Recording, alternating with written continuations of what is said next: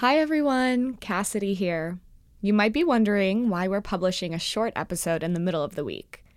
I'm here with a bit of news to share with you about the Buddhist philosopher Daisaku Ikeda, whose work many of our guests reference on the show. Daisaku Ikeda, Buddhist philosopher and president of the Soka Gakkai International, or SGI, passed away from natural causes at his residence in Shinjuku, Tokyo, on the evening of November 15th. He was 95. I'd like to share a little bit about his life and a piece of encouragement written by him that I really love. Ikeda was born in Tokyo on January 2, 1928. He was inaugurated as third president of the Soka Gakkai in 1960 and for almost two decades led the lay Buddhist movement in dynamic growth that also saw important international development. Today, Soka Gakkai International, or SGI, is a diverse community of millions of people across the world who are committed to bringing about an age that respects the dignity of life.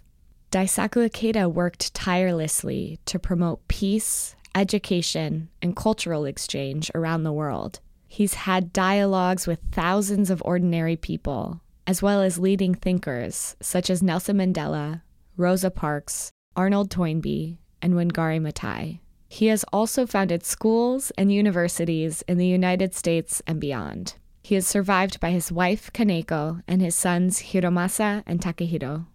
For millions of people around the world, Daisaku Ikeda's encouragement inspired them to become strong, wise, and compassionate. Since hearing the news of his passing, I've been reflecting on all the ways his work has personally impacted my life. And although I'm sad, I have so much appreciation for everything I've learned and will continue to learn from his life. I'd like to leave you all with a piece of encouragement that has really touched me during this time.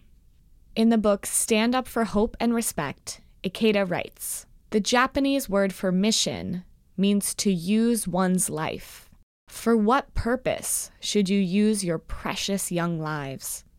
Every day that you chant Nam-myoho-renge-kyo and use your lives to work for the welfare of others, your community, and society, you proceed along the most positive path of life in rhythm with the universe. No matter what adversities may beset you, you can definitely change poison into medicine. And by transforming your karma into mission, you will be able to encourage and help guide many others. Those of us who were really encouraged by him might be feeling a variety of emotions right now. So I wanted to take this time just to say thank you for being a part of this amazing community.